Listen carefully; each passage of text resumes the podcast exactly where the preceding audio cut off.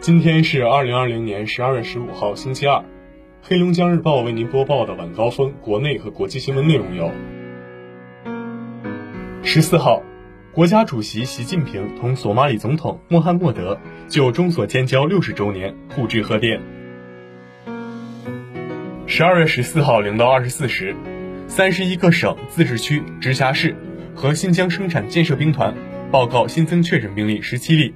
其中境外输入病例十四例，四川五例，内蒙古四例，上海三例，北京一例，广东一例，本土病例三例，黑龙江两例，四川一例，无新增死亡病例，无新增疑似病例。近日，教育部联合国家卫生健康委印发《关于进一步加强无烟学校建设工作的通知》，明确托幼机构、中小学校、中等职业学校的校园内全面禁止吸烟。室内不得摆放任何烟缸、烟具。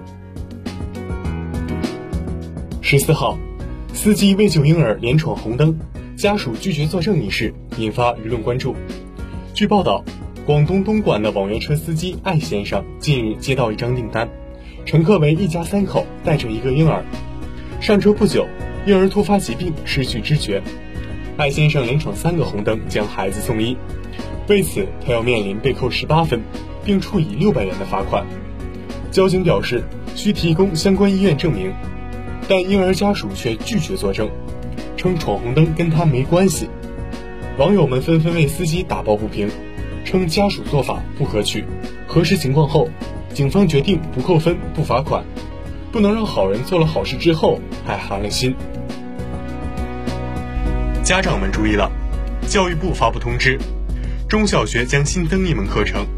针对全国政协委员提出的关于稳步推动编程教育纳入我国基础教学体系、着力培养数字化人才的提案予以回应，明确提出制定相关专门文件，推动和规范编程教育发展，将编程教育纳入中小学相关课程。十五日凌晨一时，四川省卫健委召开紧急会议，通报川航一名国际货运航班飞行员确诊为入境输入病例。该飞行员高某，男，二十六岁，十一月二十九号从洛杉矶飞抵成都，集中隔离，核酸检测阴性。期间，十二月九号执行成都到济南回成都任务后，继续隔离至十二月十二号，自驾赴绵阳江油参加三百人的婚宴。十二月十四号在华西医院就诊，CT 异常，核酸检测呈阳性，随即确诊。目前，该飞行员所住成都市金牛区。金玉西营小区已封闭，绵阳江油婚礼现场人员已在逐一排查隔离。江油铂金巴登酒店封闭。根据反垄断法规定，市场监管总局对阿里巴巴投资有限公司、阅文集团和深圳市蜂巢网络技术有限公司等三起未依法申报违法实施经营者集中案进行了调查，分别处五十万元人民币罚款。阿里回应。接到通知，已按照要求整改。谁说生儿子没有棉袄穿？